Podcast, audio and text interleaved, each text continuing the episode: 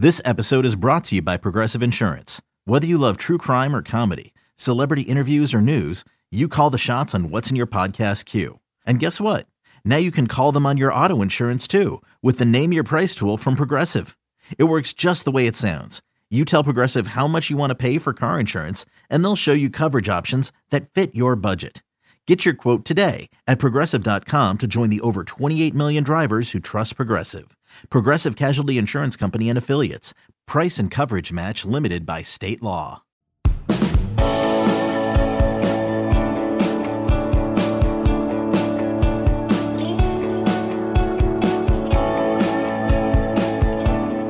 Welcome in Late Kick is live. It is Sunday night, December 18th, the year of our Lord 2022, proudly brought to you by Academy Sports and Outdoors. You know, it's it's December 18th and Pate State still has not lost a soul to the portal, but we have added several.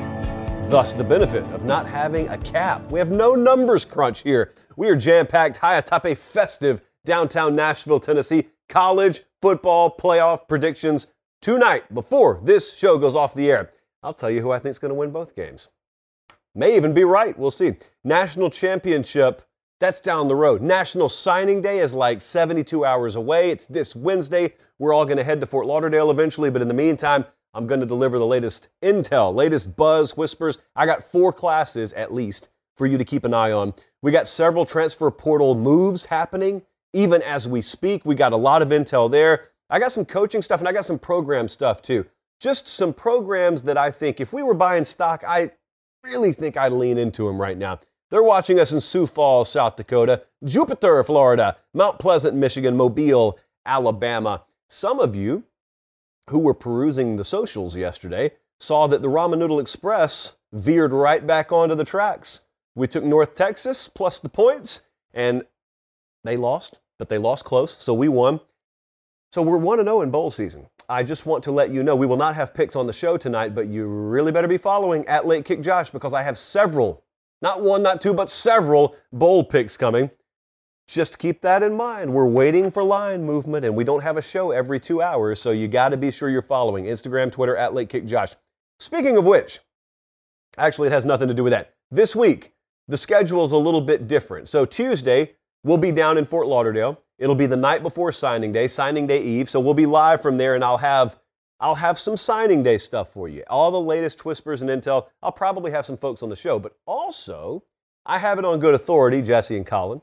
That's the authority. Uh, the Pate State Speaker Series is going to commence. Some of those guests that you asked me to bring on the show, I'm told, no promises, but I'm told we may have a special guest Tuesday night. Look at that smile on my face because I can never hide a smile. So um, that's Tuesday.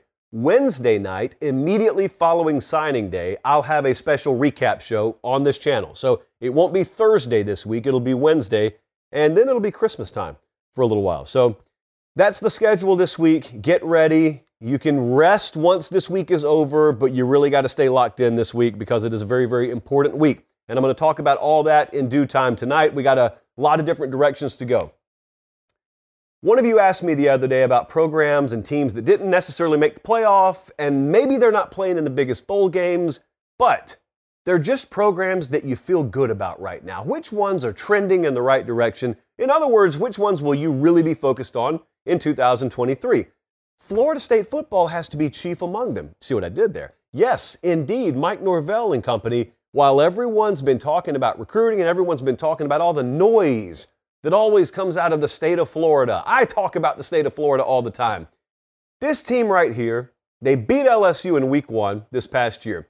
And um, Colin, I'm going to ask you to do something that's unprofessional because we got a nice, fancy graphic here on the screen right now, and he just put it up, and there's no way you had time to read it all. But I'm going to request Florida State's schedule graphic for just a second because I want to illustrate something to you. Thank you, Colin. So they start off 4 and 0 there's a three game stretch there. It, it's almost like a, a flat tire in the middle of the season. They lost to Wake, NC State, and Clemson.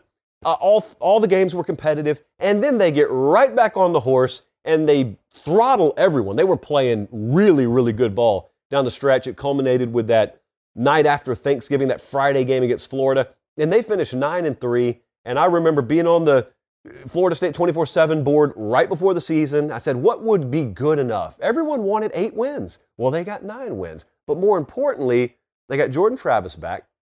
Uh, they just got Jaheim Bell, the tight end from South Carolina. I think now they've reached that critical point. Mike Norvell. Mike Norvell's reached that critical point at Florida State where he's no longer having to just beg and plead for people to believe in him. Now he's got, you know, was that some Jimbo Fisher FSU B roll? I, I know you didn't mean to, but I love it. Um, boy, that's a long time ago. So Mike Norvell feels to me like he's reached that point now where he's not having to beg. He's not having to say, hey, wait, wait till you see what we can do. They can point to this last season and say, that's sort of a precursor. You know, we're not saying we're where we want to be yet, but how can you not feel good about Florida State going into 2023? And here's the other thing. It's not a lot, it doesn't feel like smoke and mirrors to me, or smoking mirrors, as some of my buddies would say. Um, they took time and they rebuilt the inner core of the football program there. They could have microwaved it. You know, they, they could have popcorn and candy, um, cotton candied it. Yeah, the cotton candy approach. Uh, but that's just a sugar high. No, they, they went nutrition first. They went chicken, they went steak, they went meat and potatoes. And it's starting to pay off. So I feel good about Florida State. Uh, speaking of Florida State, the team that they beat to begin this past regular season, LSU. Feel good about LSU too. You could really look at that SEC championship game one of two ways. You could either take, I think, the dumbed down approach of saying, look at them.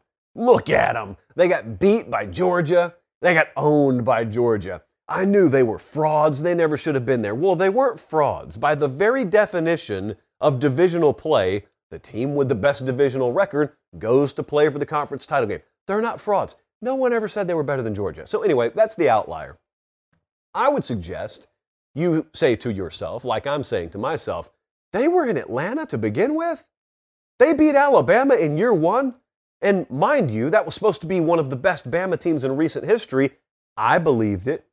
And so I also believe Bama was going to beat LSU comfortably. Well, they did neither of those things, and that's year one under Brian Kelly.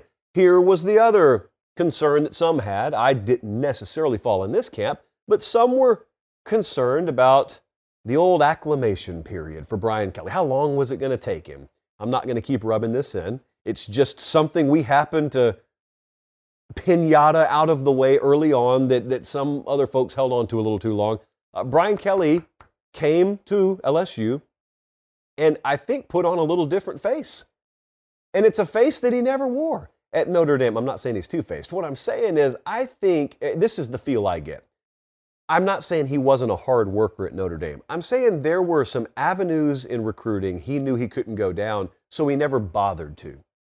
Because he didn't want to run into a brick wall over and over again. That would have been a waste of his time.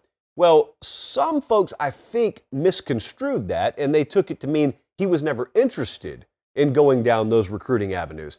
I think he always was interested in it. He just knew it was going to be fruitless at one place, and now he can do it. And he's doing it. And so he's been completely dialed in. You haven't even heard a whisper of that guy not being totally dialed in in recruiting. Completely opposite, actually. I had a hiccup, sorry. Complete opposite. So I feel good about LSU because, look, they, they are just at the very, very outset of remaking that program into what they want it to be under him. So I feel good about LSU. I, Jesse's in the building, so I had to insert the following. I feel good about Penn State. Notice I have to lower the tone a little bit because that's what the last half of their season felt like. They lost to Michigan, they lost to Ohio State. Season's over, right? Well, for a lot of the country, that's when people tuned out from Penn State. And I, I know it's nothing to write home about, but a lot of teams would have kind of mailed it in there because their preseason goals are out the window. Well, Penn State didn't. I believe in giving credit when people do what they're supposed to do. So they did what they were supposed to do the rest of the way. They played like Florida State did the rest of the way. Now you could you could skeptically look at that and say, "Well, yeah, but I mean, look who they played." Well, that's the point. They did what they were supposed to do. And there was never an ounce of quit. There was a never an ounce of give up. And so if you want to criticize the modern day player for doing that more and more, don't you have to credit the modern day player at Penn State for not doing that? So that's part 1. Part two is we know what's about to happen at quarterback. We know that it is the Drew Allar era. It is upon us now. Can't tell you how many days I've walked in this building, and producer Jesse has told me, you know, it, it, you could pick whatever you want to, whether it is inferior passing statistics, world hunger, whatever it is, it's all going to be solved when Drew Allar is at the helm. Quarterback, Penn State. Well, he's about to be. And so they finished 10 and 2 this year. Fourth 10 plus win season since 2016. Program's fine, uh, t- trending in the right direction. Should be getting prepared to have some of the best quarterback play they've had under James Franklin. Feel good about Penn State right now. TCU, I know it's pretty obvious because they're in the playoff at the moment. I don't think this is a one hit wonder sort of program. Uh, it certainly has been a big hit right off the bat, but have you been paying attention to what they've been doing in recruiting? I think they're sitting at number 16 right now, just in the overall recruiting rankings. JoJo Earle, the uh, Bama wide receiver transfer, just committed there. I know they're in it for a couple other guys. So Sonny Dykes really, really quickly is turning TCU into a destination program. And remember how this could not have come at a more opportune time for TCU and for the Big 12, frankly. Because what are we talking about right now? Oh, if you go to CBSSports.com or 24 7 Sports, a lot of the headlines about the Big 12 are about when Texas and OU are going to leave. And they just renegotiated their TV deal. Well, guess what helped greatly in that department? Someone not named Texas or Oklahoma playing really good ball this year. In fact, a couple of programs out there, TCU just among them. Well, here's the next question. In this brave new Big 12, the post OU, post Texas Big 12, which is about to be upon us, it's going to be a lot of air out there for someone to take up in that conference. Why not the program that's parked right smack dab in the middle of Dallas, Texas? TCU is well positioned. They got the right guy. Uh, they they are a destination for recruits and for transfers. A lot of kids are just flat out from that area. So, kids, it's kind of like the South Florida effect. Some kids leave home initially, and you happen to be the benefactor just for the sake of a kid wanting to move closer to home. Sometimes kids will move closer to home, and you just happen to be the program that's closest. You didn't even really do anything. You just happen to be a pinpoint on a map. So, there's a lot going right for TCU right now. And lastly, this one is pretty obvious too but I want to recognize them. USC. I think some people are taking the same incorrect tact on USC as they are LSU when they look at him and they say, oh, look at him, They got exposed in the Pac 12 championship game. They shouldn't have been in the Pac 12 championship game if you say it out loud. I know what the Vegas odds said, and I know that you recalibrated your expectation once they got in the season. Forget about the name Lincoln Riley. Forget about the name Caleb Williams. Just say the situation out loud. They fired a coach, they hired the new one, and they completely overhauled the roster. That shouldn't be a formula to, to win a Pac 12 championship or to be in position to play for one, but they were. So that's just a whole lot of gravy for year one, is what I'm saying.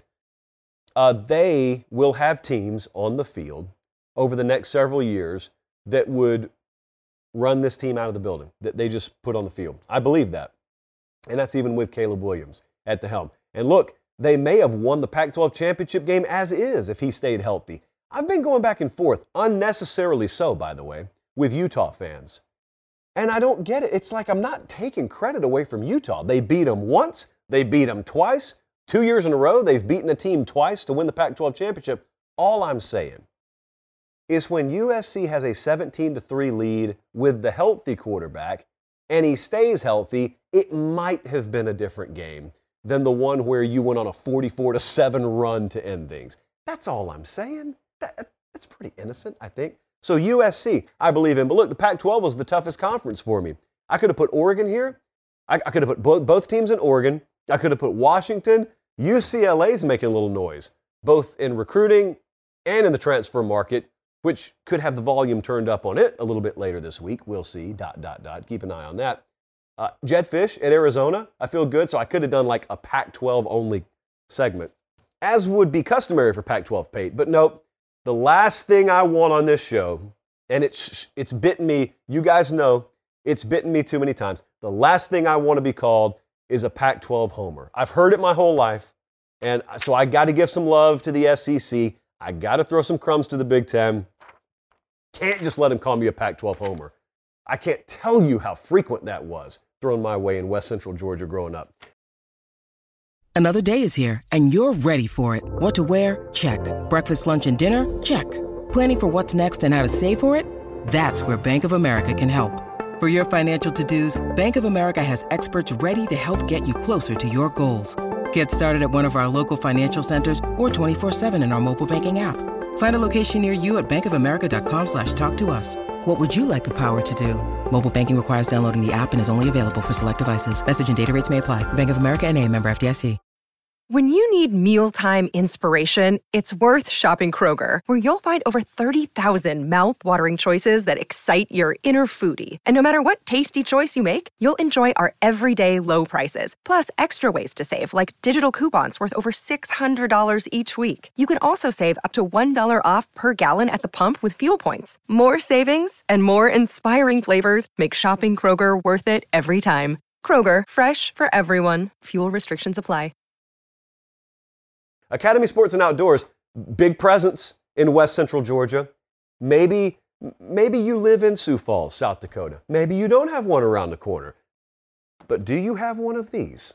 Or, or do you have one of these? I'm holding up electronic devices that, depending on the airport, TSA may make you take out of your bag or not. At, you, you got academy.com available to you. So there's no excuse. And by my calculations, there's still time. Christmas around the corner. Some of you have a little life hack figured out. Some of you do Christmas and New Year's combined. So you don't really have to have your presents until like the 29th or 30th. You can do it. Academy.com can help. And certainly if you can get there in person. Look, I, I don't want to live your lives for you, but I want to help you live your lives. And Academy Sports and Outdoors can certainly do that. If, if I am to believe some of the research we have, and I am to know your lifestyle and my own, like I know our lifestyles, these folks right here, this bright, beautiful blue logo behind us, they got a large, if you put the pie chart of our needs in front of us, they got a large chunk of that pie chart taken up. So just pay them a visit. Oh, and by the way, they make the show free of charge. Academy Sports and Outdoors, academy.com. Whatever your preference, they are there for you and they're there for us as a show. I had, um, I had an epiphany just now Jesse and Colin, I need one word answers here. You can use the voice of God function if you want to. Someone told me the other day, and I don't know how I feel about it. Someone told me I'm in using my hands too much as I talk. Yes or no? No. No. Okay. Well, um, they said I was. So I went back and I watched the show in fast forward, and it, it's just this the whole time. So, um, Jesse, you're probably wrong. So I'm going to try try in this next segment not to use my hands so much, but there are no promises. Because look, if you don't talk with your hands, you just sit here like a serial killer. Who wants to watch someone talk like this? Gross. If I wanted this, I'd just go listen to the podcast. Okay, let's, um, oh, for the sake of keeping Academy as a sponsor, let's please continue. It's college football playoff prediction time. I know you guys thought I may wait to the week of, but no, no, no. I want this in your stocking long before Christmas arrives. So here we go. Fiesta Bowl, 4 o'clock, New Year's Eve. Hate the scheduling, but love the matchup. TCU versus Michigan. TCU, 200 to 1 national championship odds to start the year. I got a little stat for you. Those are the longest odds any college football playoff participant has ever had. Not to be outdone by far, Michigan was 50 to 1 to win the title at the beginning of the year. So they're the fourth longest odds ever. So the first and fourth longest national championship odds ever for playoff teams in this matchup here. And a generation ago, as we start to dive into this game and predict it, in this very building out in Glendale, Arizona, what did we see? We saw Oklahoma versus Boise State. And that was not the biggest upset in history, one of the very most consequential upsets in history. Um, and for a number of reasons. So I'm certainly not saying if TCU wins this game, it's that kind of upset, but I am saying it's got that kind of vibe to it. Power five versus Power five, whereas that wasn't, but it's an established blue blood program versus someone who's really new at the table. And with that in mind, what would a TCU win mean? Have you, have you prepared your mind, by the way, for like Georgia TCU or, or Ohio State TCU in the national championship game? The answer is no, you have not. Let's ask ourselves if we need to prepare. Here's what I think I know I think Michigan's going to be able to move the ball. I don't have many doubts about this. They're too good. Offensive line is too solid. Congratulations, Joe Moore Award for the second year in a row for the University of Michigan. Uh, they are they are balanced, not just statistically, but philosophically. They're very very balanced. Blake Corum is gone. Donovan Edwards is still there. I think that Ohio State game probably did wonders for J.J. McCarthy's confidence. These things I think I know. Here's what I want to know though. Can TCU move it consistently? Because they average about 40 points, 41 points per game. 40, there it is, 40.3 points per game this year. So they're sixth in FBS when it comes to offensive points per game. Their problem potentially is defensively, Michigan's fifth in total defense points allowed per game, 13.38. We went to the second decimal place for you. That is stats and info when it comes playoff time. So, classic, classic irresistible force meeting the immovable object there. It's, it's no different than Hogan Andre in 1987. What gives? Who gives? Are we watching this game at the end of the first quarter saying, oh, that's nasty? TCU's got 43 total yards. What's happening? They're getting stoned. Or are we watching saying, they got 190 yards in the first quarter? Boy, they're on pace to do what? Wow, they popped it to Quentin Johnston twice already. That's why we play the games, friends. That's why we don't let this decide it for us.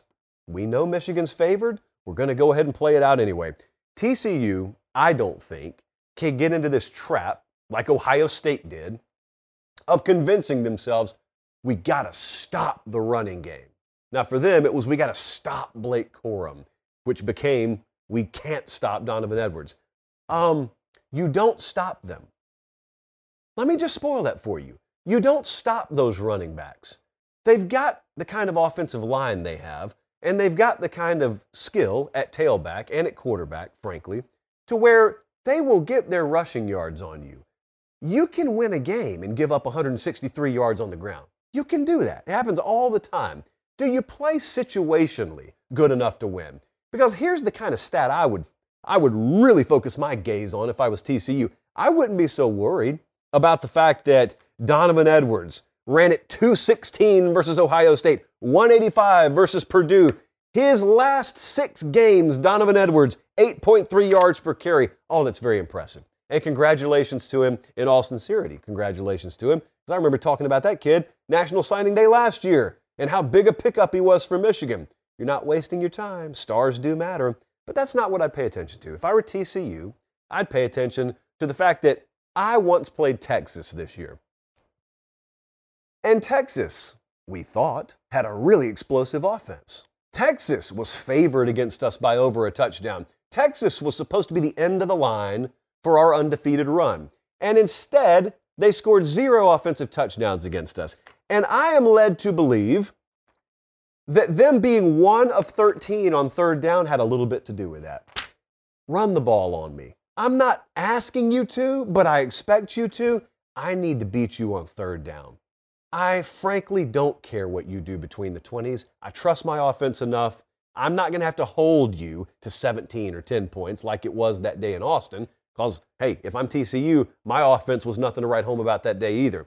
But if I can have not that level of success, but some success on third down, that's how Michigan's rushing statistics could get a little warped on you, and you still have it right there in the palm of your hands in the fourth quarter. Both of these teams are excellent second half teams. It did not work out that way for TCU against Kansas State necessarily in the Big 12 championship game. It did the first time they played them. But hey, here's the flip side of that coin. Michigan's been really good in the second half, too. If you're listening on podcast, there are six games on the screen right now where Michigan either trailed at the half or led by two points, one point, six point. They ended up winning by 21, 24, 22, 35, 22, 21. So they've been a second half team too, which is why I don't always say this, but I really do think it's imperative TCU is the one that grabs the early lead here. And I don't necessarily mean, oh, it's 7 to nothing with 13:38 to go in the first quarter. I just mean they need to they need to be very very multiple offensively in what they do because they've got to have the stun gun effect They probably got to work the perimeter a whole lot. I think they've got the most underrated tailback in the postseason right now, but they've got to be able to be multiple. Get Quentin Johnston involved early. Get that tailback involved early. Get Max Duggan involved early because you got to score early. You cannot be getting to the half against Michigan and it's 13 to 10. It's tied up. I know what's happening in the second half. I know because I've watched these teams all year. Let's take a look at what the model thinks here because we already know what the Vegas number is. Right now it's Michigan minus seven and a half. And as we start to take a look at this, and by the way, the model says eight, uh, so it's pretty tight line. I was at the semifinal last year where Michigan played Georgia, got beaten pretty soundly. I shared this story last week, I think. Should have brought the picture with me because it's the shame of it is it's right here on my phone, but I can't just show you the screen. That would be unprofessional. So there we are on the field. Michigan loses to Georgia, and all these dudes are standing there. All these young guys from Michigan. I'm standing off to the side, and J.J. McCarthy's standing right next to me. Donovan Edwards is standing right next to me. Uh, Corum, I think, had been there. He was standing right next to me. And they're just standing there watching Georgia. They're watching that confetti fall down. And they're, they're, they're not doing it way out in the open where they're looking for publicity. They're, off, they're, all, they're close to their tunnel but they were just taking it in. And I remember looking and thinking, I really think these dudes are going to be back. I, I don't think that's the last time they're going to be on this platform, on this stage. Well, here they are again. I'm mentioning that anecdotally because I know they've only been once. But you talk to any coach and player who's played in this environment, they tell you there is no substitute for that experience everything about not just the game, the game's the least of it. This field's still the same dimensions, still four 15 minute quarters, all that's the same. It's everything around it that's really new. And so when you've had the benefit of going through it and you're facing someone who hasn't, it matters. I think Michigan's going to win the game. I think Michigan's going to end up covering in the game. I believe this will be competitive for a little while. And I believe this is a worthy opponent for them.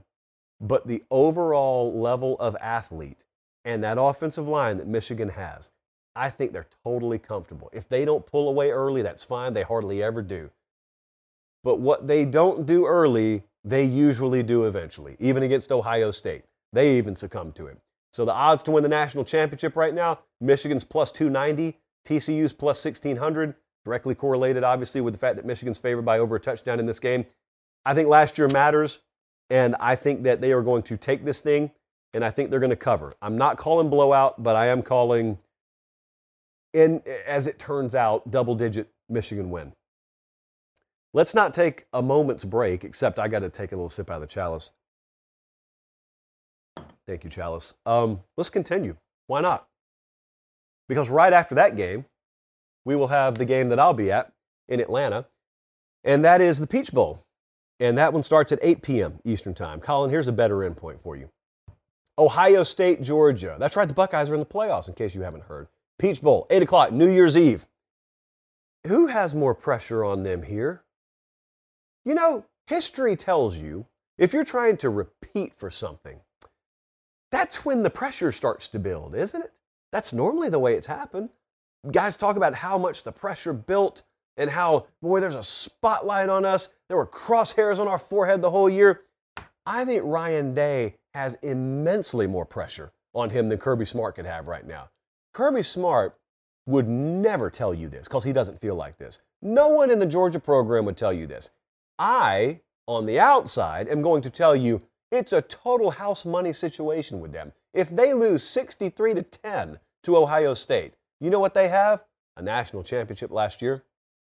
They're not defending anything because you can't take it from them. So they're just champs last year and they won the SEC this year. That's what it would be for Ohio State. If they lose this, and especially if they lose it convincingly, you got competitive pressure and you got hot seat pressure. I do not believe Ryan Day would be on the hot seat. I don't believe that. But you would you would be under so much competitive pressure, which he already is, I would argue. Uh, there are people who doubt that guy in his own fan base big chunk of them, doubt that guy's ability to get this done. Uh, the reason I think this is such an ironic matchup is because about a year ago they were saying the same thing about the guy he's about to face. They were saying the same thing about Kirby Smart, which is why I don't participate it or in it all that much because I know how quickly, how on a dime that stuff can shift. See, if he wins this thing and then they go on to win the national championship, uh, all of a sudden his stock is sky high, especially if they beat Michigan en route to winning the championship. All is forgiven. Look at Ryan. What other coach out there could have pulled the team from the ashes? And in reality, it's just eight quarters of football, you know? So pressure is important here because it does one of two things the age old adage does it make a diamond? Does it burst the pipe? Well, we saw what happened in the first go around against Michigan. They get another shot here. Let's dive into the game. Did you see in that Michigan game, just speaking of which, did we see what we thought we saw in that Michigan game? I know what I saw. I stood on the field the whole game. I watched the replay like five times. I didn't see what some of you tell me you saw. Some of you tell me you saw Michigan bully Ohio State again. You saw them physically dominate Ohio State again. Watch the game however you want to. Uh, that's not what I saw. Saw a convincing Michigan win, though. That scoreboard's the only thing that matters. Or is it? If your season's over, that's all that matters. But if we're going to play more games, could I learn something from that game? Uh, yeah, I think I could. I think your approach in that game may have been detrimental. Now, sure enough, you may have temporarily stopped them some things you wanted to stop, but did the outcome of the game was that necessary to give up in exchange for stopping the run early on against Michigan? Anyway, I say that to say if you didn't know any better, you would think Georgia is about to physically manhandle Ohio State. That I don't think is going to happen. I think Georgia is the physically superior team here. I think they're physically superior to everyone in America. So I certainly would give them the physical advantage, but I am not walking into Mercedes Benz Stadium a couple of weeks from now thinking, uh, what do we think? Um, midway through the second quarter? Is, is that when the toll will start to be paid? Will we make it to halftime, or will it just be like the LSU game? I don't expect that at all. I don't, I don't think anyone's really underestimating Ohio State. You would make a grave mistake if you thought physicality was going to count them out in this game early. You may beat them. You're favored to beat them. I don't think it's going to be strictly because of that. So that's the first thing. The most important player in this game. Got one for each side. And I want you to think along with me. I think one side's easy. I don't think the other side's as easy. In fact, Georgia fans, you're listening in Brunswick right now, maybe? Cairo, mispronounced by some as Cairo. Who's the most important player on your team? If you're an Ohio State fan, you've already secretly been watching film. Who's the most important player here? A.D. Mitchell, I think, is the most important player on Georgia's team in this game. And I'm going to tell you why. Statistics can be deceiving sometimes. You may look at Ohio State's pass defense and say, oh, nothing special there, nothing to write home about. Well, let's get a little more nuanced. Late kick stats and info, playoff special here. They are McGrady is shining when it matters the most. Ohio State passing defense, they are second in the nation. Did you know that? No, you didn't, because I have to fine tune the filter a little bit. Ohio State's passing defense is second in the nation against running backs and tight ends. They're 109th in the nation against wide receivers. What is the passing profile of this Georgia team? Do they go four or five wide All American at receiver? Of course they don't. Their leading receiver is a tight end. He's a really good one. His name's Brock Bowers. Their second leading receiver is a young man by the name of Ladd McConkey. None of you know him. Just be honest with you. I do. People who watch Georgia a lot do. The nation doesn't know Ladd McConkey. I fully expect him to clip that and listen to it over and over again. I do the same thing. Their third leading receiver is Kenny McIntosh, a running back.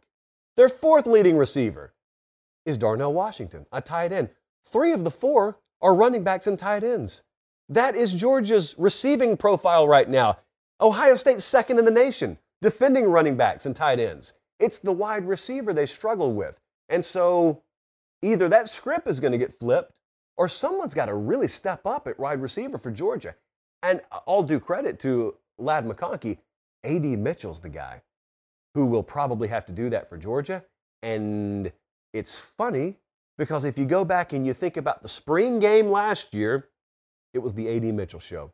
Then you fast forward to the national championship game last year, A.D. Mitchell show. I have a sneaking suspicion if Georgia wins this game, you're looking at a guy who could again steal the show. Keep an eye keep an because because Ohio State is surprisingly good defending the positions that Georgia has leaned on in the past game. Here is the other side of the coin. What am I going to get out of CJ Stroud? I'm sure I'm going to get a lot of passing yards. Well, reasonably a lot of passing yards. You've got to calibrate that expectation for what you can do against Georgia defensively. Um, I would love to have Kirby Smart and Schumann could sit there and Muschamp could sit there. They got like 37 defensive coordinators in the room. And I would like Dr. Colin and Nurse Jessie. That's just the way the cards were drawn. I'm sorry, guys. I would like them to come in here with truth serum in hand. And so we inject all three of them, so they just have to be honest with us. If I got them here and I could ask them one question, I would ask them, How much do you respect CJ Stroud's running ability? Because I think they'd laugh. I think they'd say, We don't respect it at all. We're not worried about it. We dare him to take off because that's what we've seen from him all year. Film doesn't lie at this point. It's not like they've worked through four non conference games against Catala Community College and Roast Beef Tech. He's played, and he's played in meaningful, high leverage pressure situations. He won't go over the cliff. Very good player, but he does not have that in him. And so, a guy that you would you would look at, and when you knew about him coming out of high school, you would think is going to give you a true dynamic dual threat. You don't have that. Um, but he does have the capability to do it. It's just, and, and a couple of times this year he has done it. I just wish he'd do it more. I think they're going to make him prove he will do it. Not that he can. Will he do it? Then and only then do you adjust your defensive game plan. I, it, look, some guys will go over the cliff. Marvin Harrison is one of the baddest players in America uh, and probably the baddest on that team. I never doubt that guy's willingness to look at the edge of the cliff and run full speed right off. He just trusts that he can fly. He'll figure it out on the way down. Not everyone else on that team's like that. And the quarterback's one of them. It's just the way it's been this year. I'm not saying anything Buckeye fans don't know. Well, here's the thing you still got time to rectify that. You get what most people don't get. If you're CJ Stroud in Ohio State, you get a second chance. And so there's the fan and it's, it's, it's, it's spinning full speed, will you stick your face in it?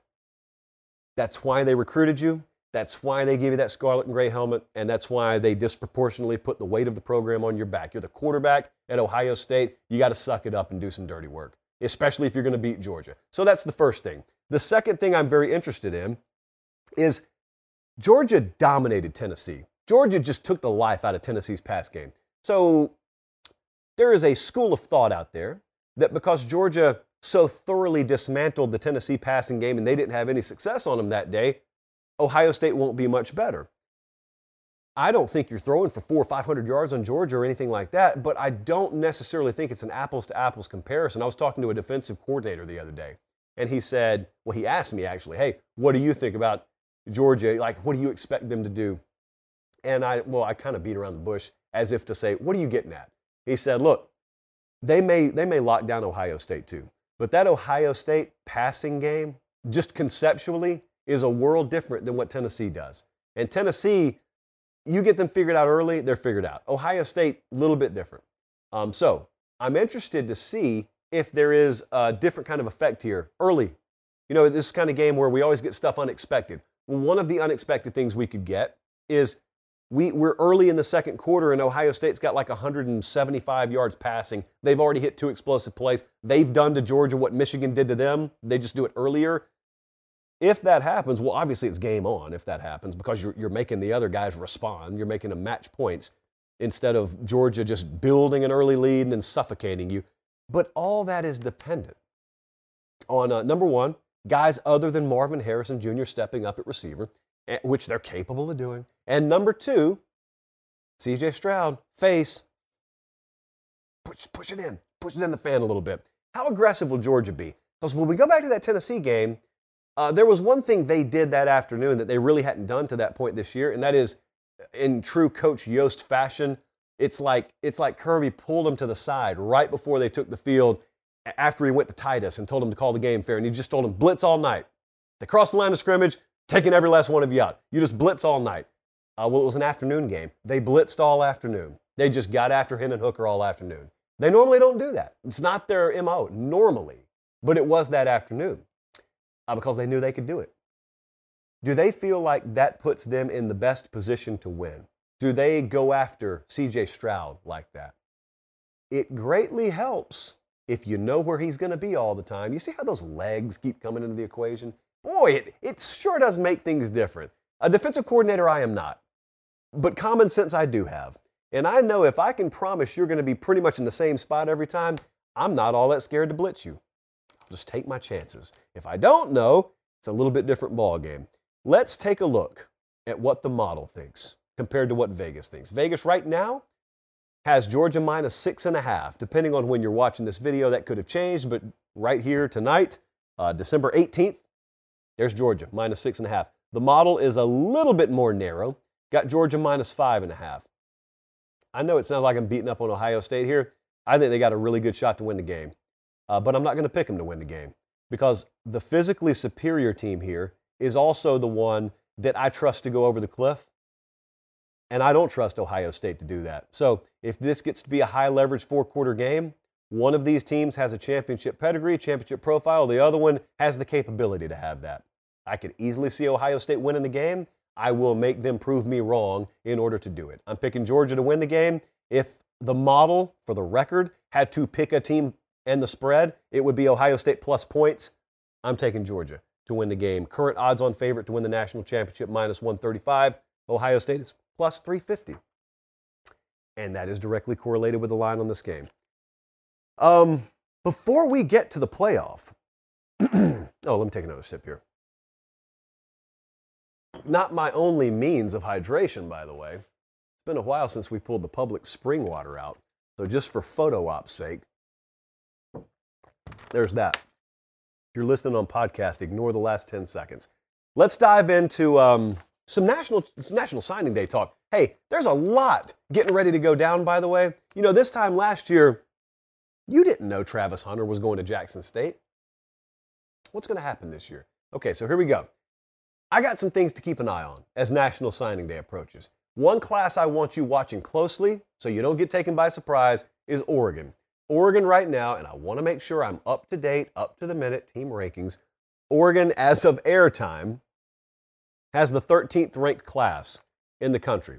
Now, here is the zoomed in version.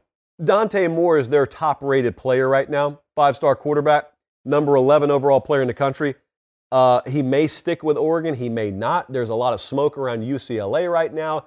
I don't know because I haven't talked to him. I'm just saying, obviously, that's a big pendulum swing potentially. Now, on the other side, that would be a sad day for Oregon. On the other side, hey, Bo Nix is coming back. That got announced right before the show, so that's good.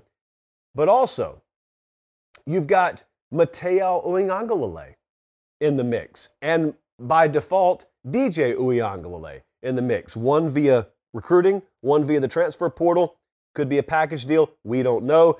Uh, they're still in it for Kadyn Proctor, top overall offensive tackle out of Iowa, who is in Tuscaloosa as we speak. This class could easily finish in the top 10. In fact, I think they will finish in the top 10. Talking to Wilfong last week, we had him on the show. He said, hey, if they were to keep Dante Moore and land all these guys, if they thread the needle, you're looking at potentially a top five class. Keep an eye on Oregon. One way or another, I think they're going to be a big mover on National Signing Day, and that's this Wednesday. Miami, I don't think I need to say anything else at this point, but I am going to, in a friendly way, remind you Miami is on a warpath right now. It's not over. They are currently ranked number four, and uh, they could shock the world. You know, if you want to look around at shock potential, when you've got the staff they do, you got the resources they do, and you've had the time that they've had. They weren't in a conference title game. They aren't bowl prepping. It's just been recruiting nonstop. If something comes out of nowhere Wednesday, you could be looking at the culprit right there, Mario Cristobal. They're in it for Mark Fletcher. Just an example. It's a four star running back right now. The crystal ball would favor, I think, still Florida. There's a lot of smoke around Mark Fletcher in Miami. So, just one player to keep an eye on. Uh, Inside the U has a lot on this. I think they had a wrap a few hours ago about this weekend. You've, you've got the dead period kicking in at midnight tonight. They're in it for Damani Brown. That's a four star safety. He's got a brother, by the way, a DB at, at UCF. Didn't give up a touchdown this year. Could be a package situation there. So they're fourth right now. They could go higher. Just keep an eye on Miami. Uh, as is usually the case, as is tradition this time of year, we're not going to do a National Signing Day What to Keep Your Eyes on segment without talking about Nick Saban, still the head coach at Alabama as of tonight. Where are they ranked? 15th, 16th? Oh, no, they got the number one class in the country. Um, they, they're not done. So they got the number one class in the country. They solidly have the number one class in the country. They are in it with multiple additional five star players. And uh, producer Jesse and I were doing some quick math today. It's not likely they land all these guys, but there's a path where Bama ends up with like one of the highest rated classes ever. And it's not even all that far out of the realm of possibility. James Smith and Qua Russaw, the two Montgomery kids, uh, both five star caliber guys in my mind. They're in it for both of them. Kadyn Proctor is in town right now. That's five star offensive tackle out of Des Moines. Uh, Desmond Ricks, they're in it for. They're going to have a class ranked in the 320s. I have no doubt about that. Is it the low 320s, upper 320s? Could Nick Saban care less? No, but I do. I'm fascinated by such things. They are putting together one of their best recruiting classes they've ever had. So you make of that what you will. It certainly does not feel like anyone's hit the brakes, even in the slightest, in Tuscaloosa. And because I know they've become your favorite program on the show, why don't I just blanketly mention Colorado? I don't have a single name. That's the point. This time last year, Deion Sanders was at Jackson State, and Travis Hunter seemed like the biggest lock in the world. He'd been locked in with FSU for months, and we're getting ready to just formalize it on National Signing Day, and then mushroom cloud over the whole operation. And come one o'clock in the afternoon, we had talked more Jackson State on the show than we had A&M, and A&M landed the top ranked class of all time. Is he going to do that again this year? I wouldn't bet against him.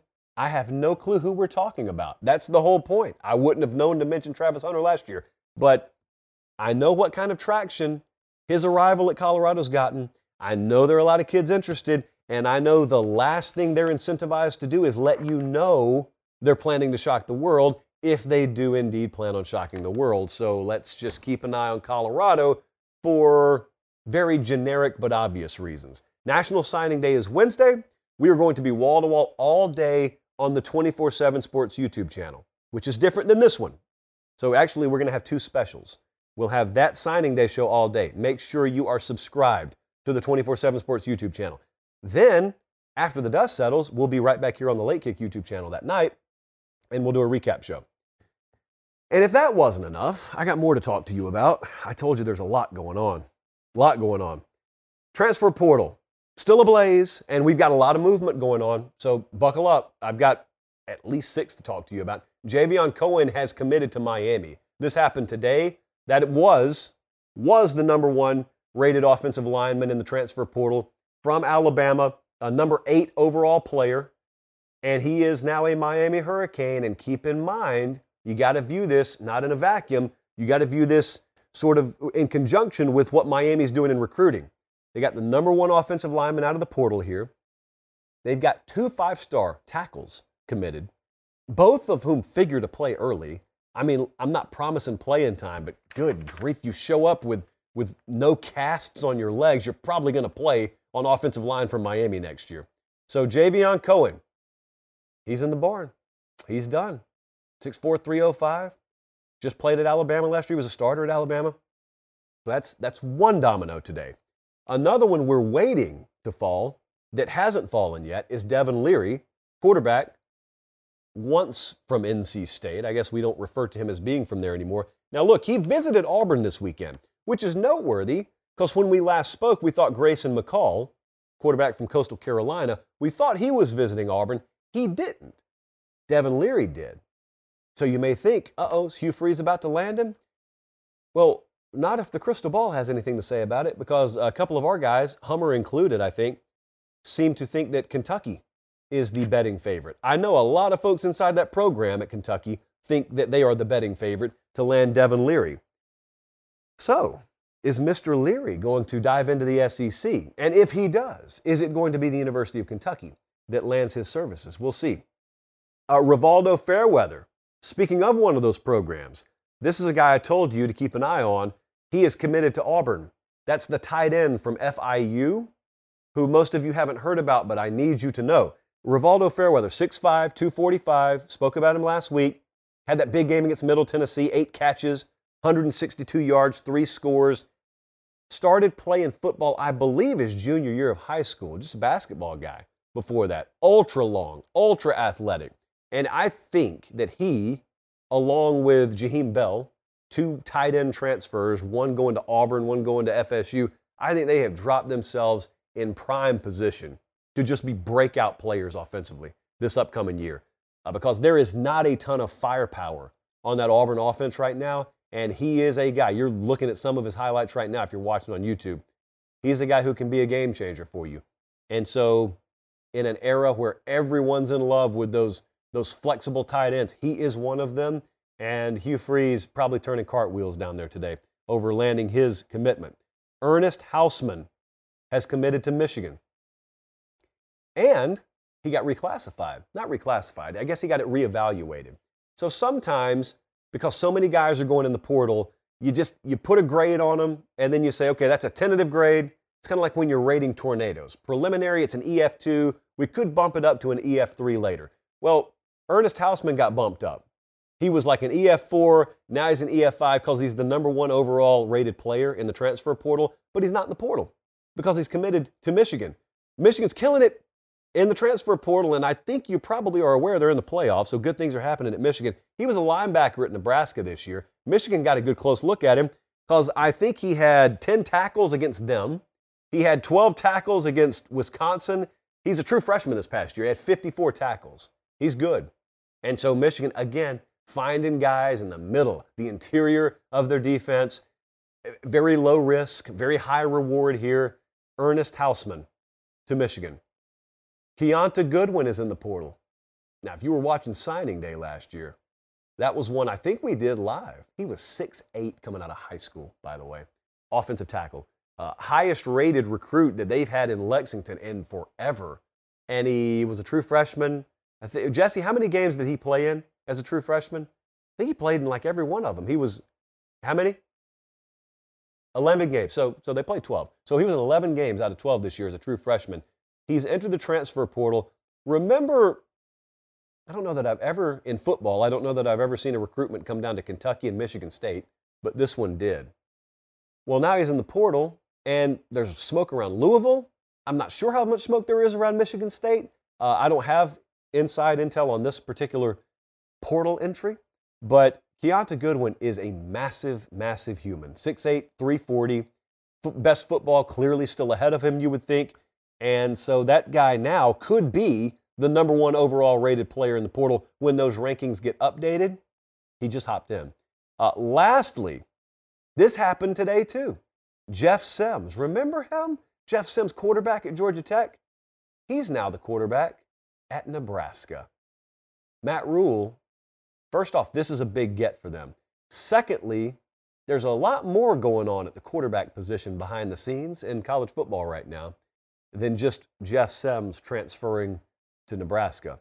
There is a kid by the name of Dylan Raiola, number one player in the 2024 class, who was committed to Ohio State until about two minutes ago, and he decommitted. There's Nebraska smoke. I know you're not used to me telling you there's Nebraska smoke around quarterbacks at any kind of high level. There's Nebraska smoke. They got they got Sims already, uh, so I presume he will be their starter this coming year. I, look, I watched him as a freshman. I was sort of enamored with him. I think his growth got stunted a little bit because he was just wasn't playing for a great team down there. Um, I don't know how good Nebraska is going to be. I think he can get developed at the very least. And so watch Jeff Sims. Let's see what let's see if he pulls uh, the same kind of reclamation project we've seen up and down the Big 12 and uh, the Big 10 for that matter over the past couple of years. It has taken me a while to detach Nebraska from the Big 12. Still not used to it. So the transfer portal's on fire, man. And remember, got another wave coming. Got a wave of commitments, but got another wave of entries coming. So this is not even close to over yet. Are you having fun yet? Is the transfer portal era everything you thought it was going to be? One last thing to do before we get out of here tonight. Two things, actually. I need you to like the video if you haven't already, uh, because only a quarter of you have. Thumbs up. And um, subscribe to the channel. That's it. That's all. Thank you. Bold predictions revisited. What a fun exercise. What a fruitful exercise this has been for us. I asked you in August, what are you predicting? What would you bet your own money on? Well, here's one to start us off tonight. Let's go to Texas. Quinn Ewers. Bold prediction here. Quinn Ewers will not start until week six. Hudson Card only gets dethroned due to injury.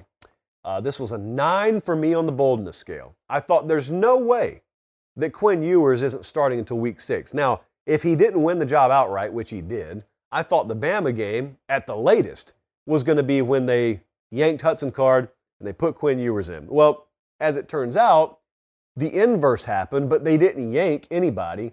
Quinn Ewers started game one, started game two. He got hurt versus Bama, and that was when Hudson Card came in. Uh, this was, I don't think, ever going to play out that way. Quinn Ewers was going to win that job, if not, if, if not immediately, then pretty quickly thereafter. And that's how it went down. Uh, the next one is sad. If we had the rights to the Sarah McLachlan music, I'd start playing it right now. Bold prediction from Auburn. Auburn wins nine plus games this year. Auburn finished five and seven. And your boy here only put an eight and a half on the boldness scale. And I'm not ready to apologize. I grew up near this program. I have watched the sorcery and the wizardry, probably just outright witchcraft, that has happened with that program when expectations are low. Nothing, no record prediction about Auburn football will ever be more than an eight and a half from me, because I know my history. So, no, they didn't come close to winning nine games this year, but I'd, I'd put the same rating on it again. When that Penn State game happened in week three and we were there for it, things really got wobbly really quickly after that. If it was a close loss, it would have been different, but they got, they got thumped that day and they never really got it back. They lost to LSU after that, Georgia, Ole Miss, Arkansas, Mississippi State, Bama, and Bryan Harsin's out. And that's it and that's all. Moving on. West Virginia.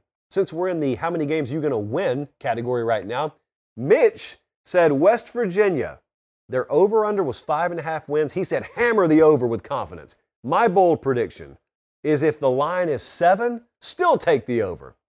So they're going to win more than seven games. West Virginia went five and seven. Mitch crashed and burned. Here's the problem I agreed with Mitch, and so we both crashed and burned. How did we get fooled? Well, they, as I recall, had to rework their secondary, but elsewhere I felt pretty good about the team. And they lost a close competitive game to Pitt, which I thought they should have won, and I never say that, but truly thought they should have won it in week one.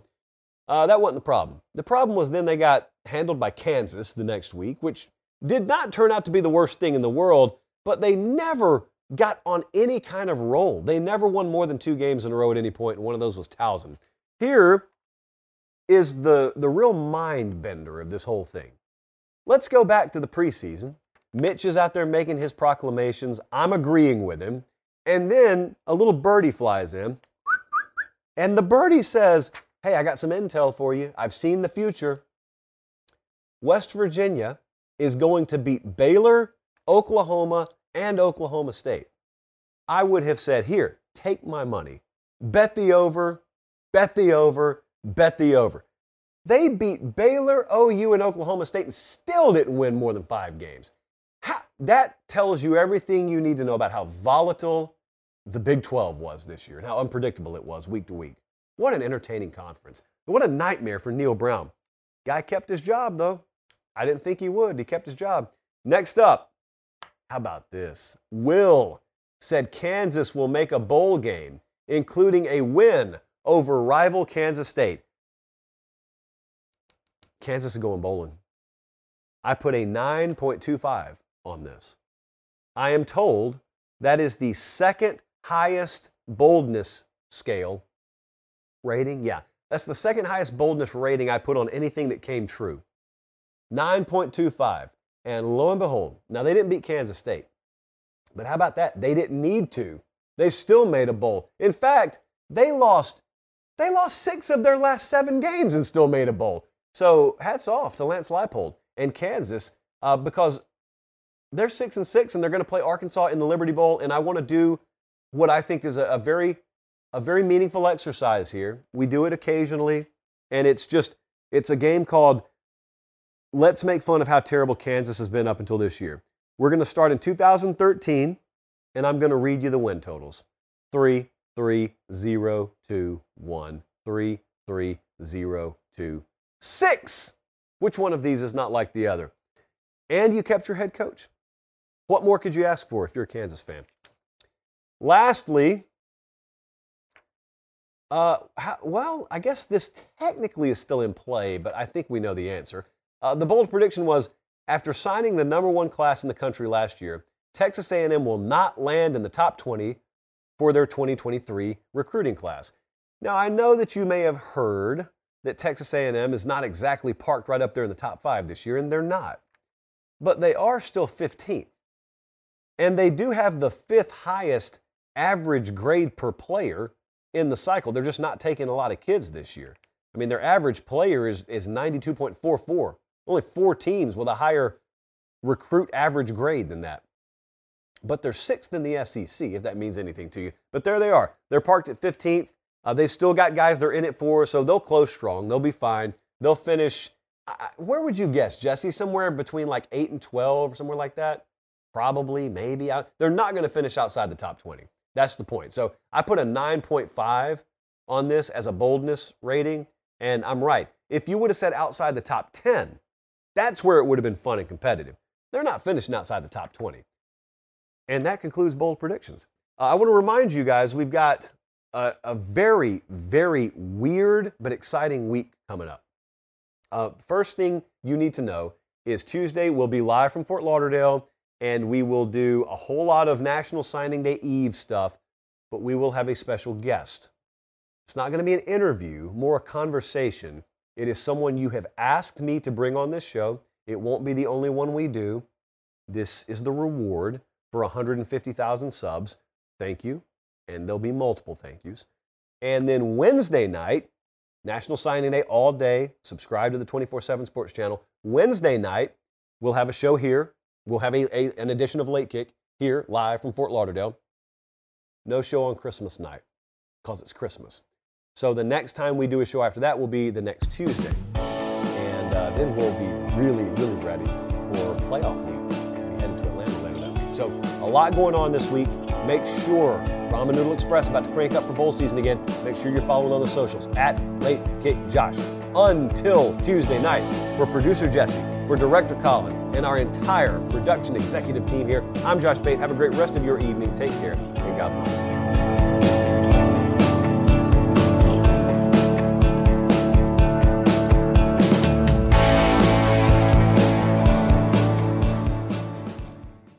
When you have sports mixed with your pop culture, along with humor and celebrity interviews, your earbuds are enjoying The Rich Eisen Show. Dan Orlovsky, are you still a Jayden Daniels is the best quarterback available in the draft guy? I think the three things that make it stand out for me are number one, I think his ball placement versus man coverage is the best in the draft. Every quarterback in the NFL is accurate. He's got the best on tape. Number two, most transferable stuff to the NFL. And then I think the third thing is pocket peace. Search for The Rich Eisen Show on YouTube or wherever you listen.